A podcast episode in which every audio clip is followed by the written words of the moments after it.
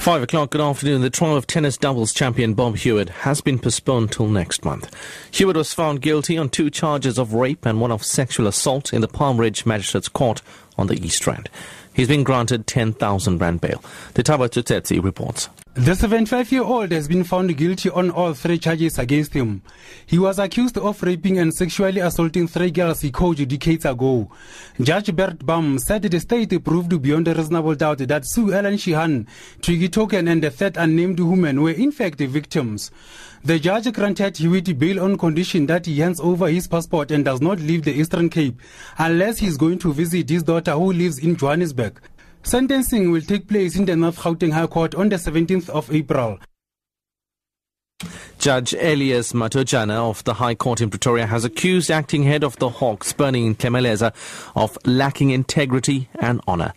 This for apparently lying to the court in his submissions to oppose an application by suspended Gauteng Hawks boss Shadrack Sibiya. Sibiya wanted the court to issue an order allowing him to return to work pending any other application relating to his suspension.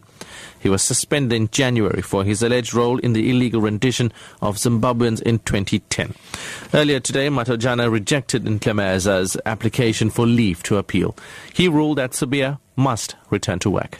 It is not clear why he seeks to rely on the one implicating applicant and not the lot, especially as the first respondent has commissioned a top law firm to investigate the issue arising from the 2 reports, and the investigation is still ongoing and no finding has been made. In my view, the conduct of the 3rd respondent shows that he is biased and dishonest. Cosatu has called for investigation of Eskom board chair Zola Tsotsi. The Labour Federation has welcomed reports of an alleged vote of no confidence in the Eskom board chair. According to weekend reports, the Eskom board wants Tsotsi out. Cosatu's spokesperson Patrick Craven. We've supported the idea of an independent inquiry, but it must be genuinely independent, which is why we have welcomed the news that the chairperson of the board has been asked to resign, because it initially looked as if he was going to take charge of the inquiry. Clearly he is somebody who should be inquired into rather than part of the inquiry. Telkom will outsource more than 1,000 employees by the end of the month from its call centre, supply chain and IT operations. This after the Communications Workers Union rejected an offer of voluntary severance packages which was accepted by Solidarity and the South African Communication Union. Telkom spokesperson Jackie O'Sullivan. The customer is core to our business, but managing call centres and warehouses and IT systems are not core to our business. And we've seen that we believe we can offer a better service to our customers by actually outsourcing these areas. So there's a twofold objective.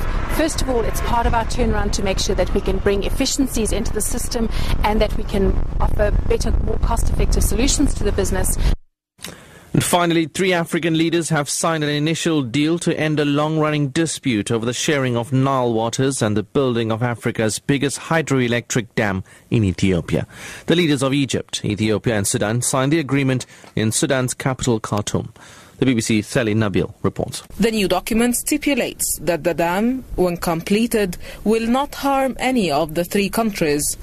Egypt fears that the Ethiopian project, built on the tributaries of the Nile, will reduce its share of water. The country has no other source of water. The Egyptian president, who attended the signing of the framework agreement, said the Nile is Egypt's lifeline and called on all the parties to be committed to mutual cooperation. Your top story at 5 o'clock, the trial of tennis doubles champion Bob Hewitt has been postponed till next month. Hewitt was found guilty on 2 charges of rape and 1 of sexual assault in the Palm Ridge Magistrates Court on the East Rand. For Lotus News, I'm Sureshen Pillay, back at half past.